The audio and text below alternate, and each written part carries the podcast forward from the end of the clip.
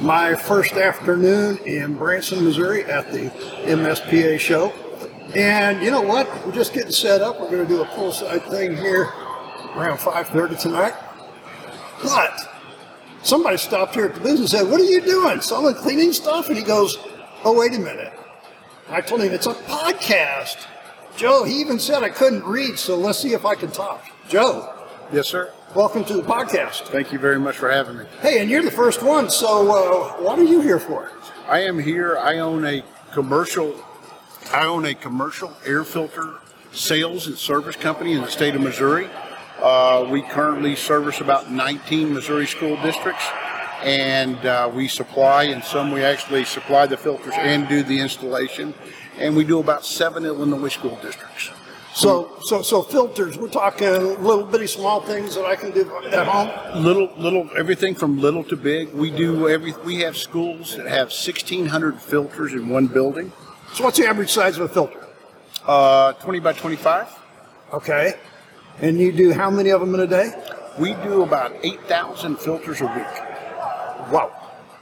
So, I suppose that there's a big warehouse that supplies you. I have I have three places where I store filters that I, I take them on every week. Uh, we store filters in St. Louis. We store filters in Springfield for my guys in Springfield, and I store filters in Columbia, Missouri, where I also store filters and have employees there.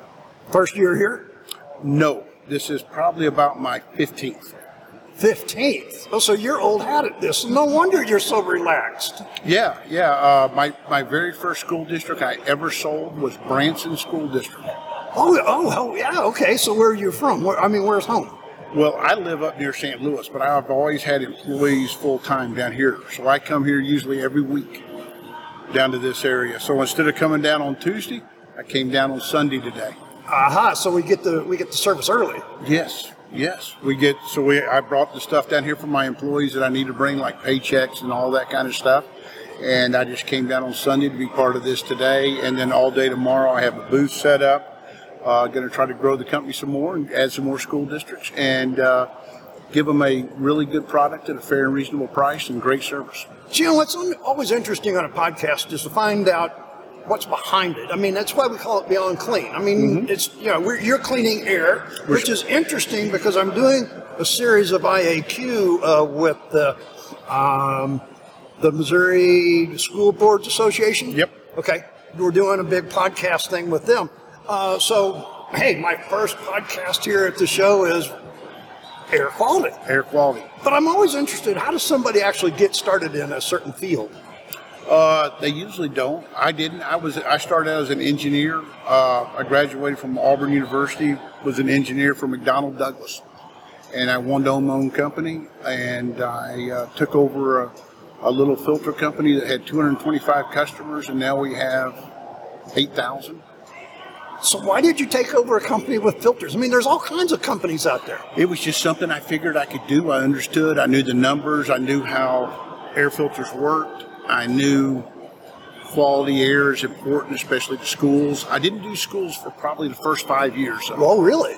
Yeah, we started out doing restaurants and commercial buildings, and then we decided that I, I should probably try to do some in schools because there's a big demand for them.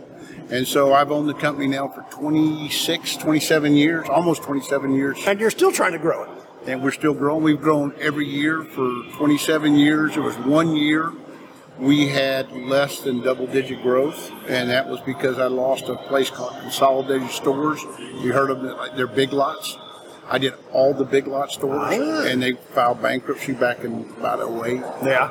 06. And uh, when I lost all that business, I only grew like 4% that year. Oh my gosh. Oh, oh, so terrible. Yeah. So, uh, so, so we just started reaching out to other types, and we found schools. There, there's a real need for it. There's, there's a lot of information out there on filters, and COVID even made it more prevalent. Well, I was going to say, COVID. You know, kind of, you know, I'm in the cleaning industry. You know, we, we Yep. talk about everything in the cleaning industry. So, uh, yeah, I've got education classes for cleaning, and so yeah, COVID did me a favor, to be honest. Well, it, it sure didn't hurt us. Uh, Right. We we got hurt on the service side of restaurants and stuff like that were shut down in some of the cities. We missed services there because they couldn't allow people to come in and sit down. But you had others picked up. well, I had others that picked up And what was that? school districts and office buildings. You know, I was talking to a guy, and he was talking about the fact that all of these parents and teachers and and and you know general uh, public are bringing all kinds of air purifier systems into the school, and now he's got all these different types of air air handler things to Yep. clean. You in that? We do some of that. Uh, I, the small units do such a small space that it really doesn't benefit the whole room. I've sold some that were big enough to do a whole room. We had a, a child that was really had real bad allergies, really bad, and we had a we sold a portable unit that would service the size of a classroom for that child, and we had it put on coasters. So as he got older and moved to different rooms, Right, right. You can move with it. you, you move it with them. It had about a six foot cord on it. You put it in the room. You get it there about an hour before the, the child would come, so it could start changing over the air and getting the stuff out. So, You know, I, I suffer from COPD, so I mean, I understand the quality of air. Yep. Um, filters have changed over the 20 years you've been doing this? yes, filters have changed. Uh, Like? filters become more consistent because testing. Uh, ASHRAE came is, is what you test filters to. Okay. ASHRAE 52.2. Uh, those are a, a testing standard. What would happen is people would test filters at different test facilities, but they were able to define the parameters of the testing. And what you found was when people wanted the filter to be more efficient, they would ask for the motor to blow less air so it would catch more dirt. Because what the way they measure it is you have so much weight and dust particles that they expose to the filter, and then you reweigh the filter to see how much dust particles it holds Right. of what you put in. Right. Is it 90%? Is it 80% of the dust particles? But they found if they slow the motor down, it'll hold more. So now they can. It actually that. collects more that way? Oh yeah. Oh, if, Oh, yeah. The, if the air's moving slower, less stuff will go through.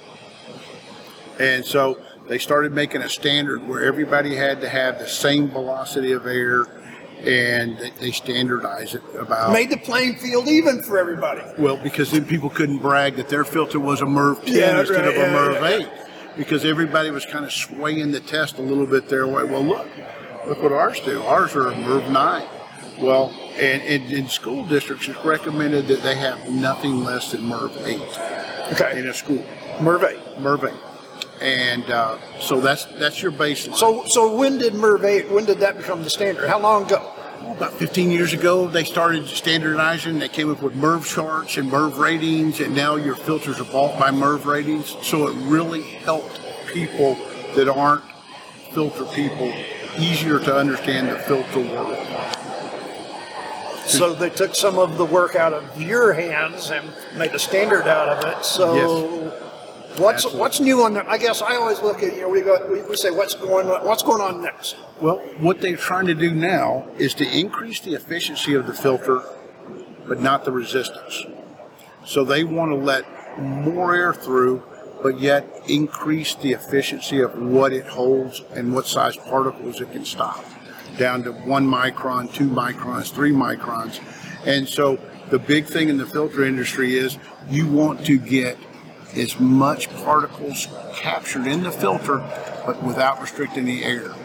Because the more you can do that, the better off the equipment is. Right, and, and, you know I kind of understand somewhat of all of that, Joe. Yep. You know because you know I work with HEPA filter vacuums and Yes. airflow with that but Yes. vacuums, and I'll, I'll never forget a, a, a name. I, I I won't mention the name. A superintendent that said we took the HEPA filters out so we get more airflow, and I'm like, wait a minute. You didn't. You just told me that you didn't care about the health of your employees because that's what the HEPA filter is all about. That's exactly Now right. I understand the airflow, but then there is trade-offs here. There's absolutely trade-offs because when the air's slowed too long or too much and, and it's reduced too low, the units will freeze up because an air a unit, whether it's a running in heat mode or air conditioning mode, they're more sensitive in the air conditioning mode. A unit, if it doesn't have enough airflow, it will absolutely freeze that coil up. Right. So you got to have airflow. And if they don't have it, and that's why you keep you put good filters in Oh, oh, I, and you I, keep I them heard, changed. I heard a tip for homeowners coming here. Absolutely. I tell that. I tell homeowners change the filter every two months. They go, well, it doesn't look dirty. You don't know what that thing's capturing. Throw it away. Put it in the trash can outside. You're done with it. I change my filter at home every month. I, I run a Merv. Of course, you have filters at your disposal. Come on, Joe. They, you can do that. Anybody I know can have filters at their disposal. I would just kind of beat you up a little bit, Joe. No, no, it's it, yeah, because but absolutely, homeowners are probably one of the biggest abusers. They buy the cheapest filter they can, and they're not doing their equipment any favors, and they aren't doing their self any favors. I was going to say, there. I mean, you. What's the main reason you should use a filter? protect your equipment, protect your coils from getting dirty, because as soon as you let those get dirty, you got big problems, and you got to pay big bucks to get them cleaned. Uh, and also, if you use a good filter, you'll have less dust in your house. You'll have more allergens taken out. At Merv 8, you begin to take out the mold spores and the bacteria. So Merv 8 is something we can get for home. Yes, absolutely. We just have to know to look for it. You have to know to look and ask for it. So, folks, here is Joe. What booth you going to be on, Joe? I do not know. Don't even know what booth it is. But hey, you know what? I guarantee you, if you come to the uh, MSPA show, I will be in my booth next- all day tomorrow. to, all day tomorrow and uh, what some Tuesday or They is it just all Tuesday. Monday? The vendor show is all Monday. All Monday, All. Monday. They come in about ten thirty. They stay through lunch. They eat. They eat at the show, and they and they go around. And uh, so we will be in the booth, uh, educating as many of them as we can. And hope, Now this is a podcast, so Yep. this is going to be something that's gonna, always going to be there. So how do they find you? The name of your company, all that good stuff, Joe. uh, we're, we're air filter sales and service, and uh, they can find us on the website at, at uh, filterserviceofstlouis.com. They can uh, call us at 636-561-6131, and uh, my wife, who runs the office, will probably answer the phone, and uh, we will help you in any way we can. Joe, thanks for coming in and uh, having a spot on our podcast this afternoon. Thanks for inviting me. It's pretty neat. My first podcast. Thank you.